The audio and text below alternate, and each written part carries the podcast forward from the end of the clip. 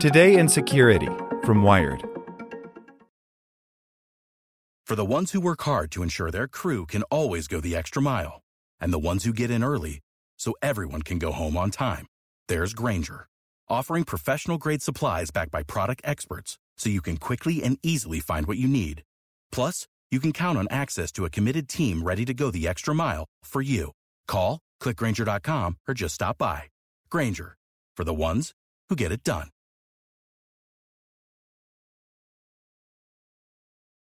Want to learn how you can make smarter decisions with your money? Well, I've got the podcast for you.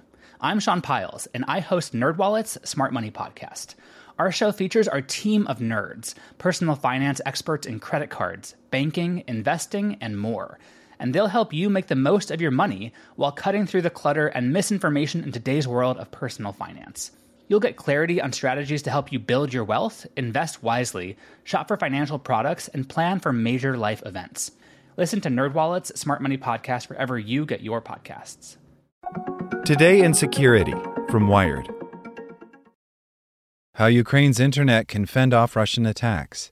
The besieged country's complex internet infrastructure has evolved to promote resiliency. By Gian Volpicelli. As Russian tanks rolled into Ukraine on the morning of February 24th, the internet shuddered and for some stopped completely. Major Ukrainian internet service provider Triolan had been temporarily knocked out in a blackout that mostly affected the northeastern Kharkiv region, a target of the Russian invasion. Even as the network came back online the following day, smaller disruptions plagued it throughout the week, according to data from the Internet Outage Detection and Analysis, or IODA, an internet connectivity observatory affiliated with Georgia Tech. The Russian occupied regions of Donetsk and Luhansk also experienced drops in connectivity. Since the beginning of the conflict, there have been concerns that Russia backed hackers might attempt to disconnect Ukraine's internet, in the same way they took down the country's power grid in 2015. Since February 23rd, Russia's cyber army has been carrying out repeated distributed denial of service or DDoS attacks against government websites, overwhelming them with spurious traffic in order to take them offline. Ukraine's own cyber warriors have been retaliating in kind, but despite what happened to Triolan, Russia's chances of carrying out a full fledged internet shutdown against Ukraine are low. Internet shutdowns, as a rule, are enacted by governments with the ability to order internet service providers, or ISPs, to disconnect, throttle, or restrict access to the internet. Staging a shutdown as an external attacker is much harder to pull off. Russia could try aiming its DDoS or other cyber attacks at the border routers that connect an ISP's network to the global internet, says Doug Madory, director of internet analysis at internet measurement company Kentik. But an attack that could take down a website might have a harder time knocking out internet infrastructure. It wouldn't be really practical to take the whole country offline with a DDoS attack, Madory says. Those routers are pretty robust, and probably, if it was easy, they would have done it by now. It is not impossible in the abstract. After all, earlier this year, an American hacker orchestrated a DDoS attack to take down North Korea's servers. But Ukraine has been battle hardened by its past brushes with Russia's cyber attacks, and its preparedness and sophistication are much higher than North Korea's. More important, however, is the fact that any attacker would be presented with a vast number of targets rather than a single vulnerable bullseye. Ukraine's size and geographic position mean that it is deeply interconnected with Europe's internet backbone. A spokesperson for the Ukrainian Internet Association says the country boasted over 4,900 ISPs as of December 2021. Some of them have been making preparations ahead of the crisis, establishing fail-safe links with each other and setting up new background network centers, according to the New York Times.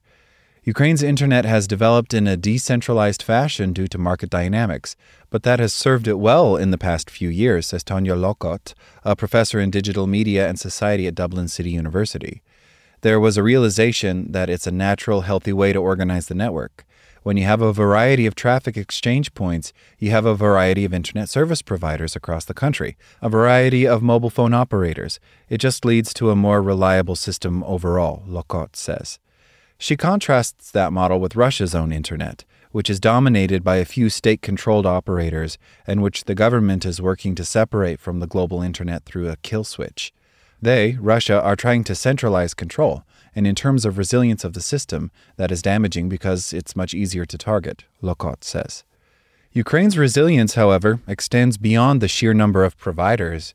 If cyber attacks do not work to take down an ISP, a Russian military determined to disconnect Ukraine might decide to just strike the connectivity infrastructure by bombing server rooms or cutting off fiber optics cables. As a matter of fact, a possible, if unconfirmed, explanation for Thursday's outage is that Russian bombs damaged Triolan's infrastructure in Kharkiv. But it is unclear if a more methodical targeting of network equipment would result in a total internet blackout. In Ukraine's crowded ISP market, all providers have adapted to be fleet footed and address even the smallest technical snags swiftly and effectively. According to Vadim Khudima, a researcher at the digital rights advocacy group Digital Security Lab Ukraine, Partially because of this fierce competition, sometimes accidentally, sometimes not really accidentally, providers can cut their competitors' network. They would just accidentally cut the cables, for example, while trying to cut their own, he says. So, in order to survive in these chaotic scenarios where sometimes a few meters of your cable can be cut out in the middle of the night, each provider has to be really, really flexible and be able to redirect network flows on the fly. That does not necessarily mean that the country's current internet infrastructure would be able to withstand a concerted Russian effort to destroy it. That consideration might have led the Ukrainian government to request and obtain support from SpaceX CEO Elon Musk to activate his Starlink satellite internet service in the country. But one wonders whether Russia even wants to fully take down the internet in a country it has been pelting with disinformation. The Ukrainian government has zero interest in shutting down the internet, obviously, says Khudima. But the same can be said for the Russians. They are trying to push their propaganda and influence operations on the Ukrainian populations. It is useful for them to have this communication network online. Like what you learned? Subscribe everywhere you listen to podcasts and get more security news at wired.com/security. For the ones who work hard to ensure their crew can always go the extra mile, and the ones who get in early so everyone can go home on time. There's Grainger, offering professional grade supplies backed by product experts so you can quickly and easily find what you need.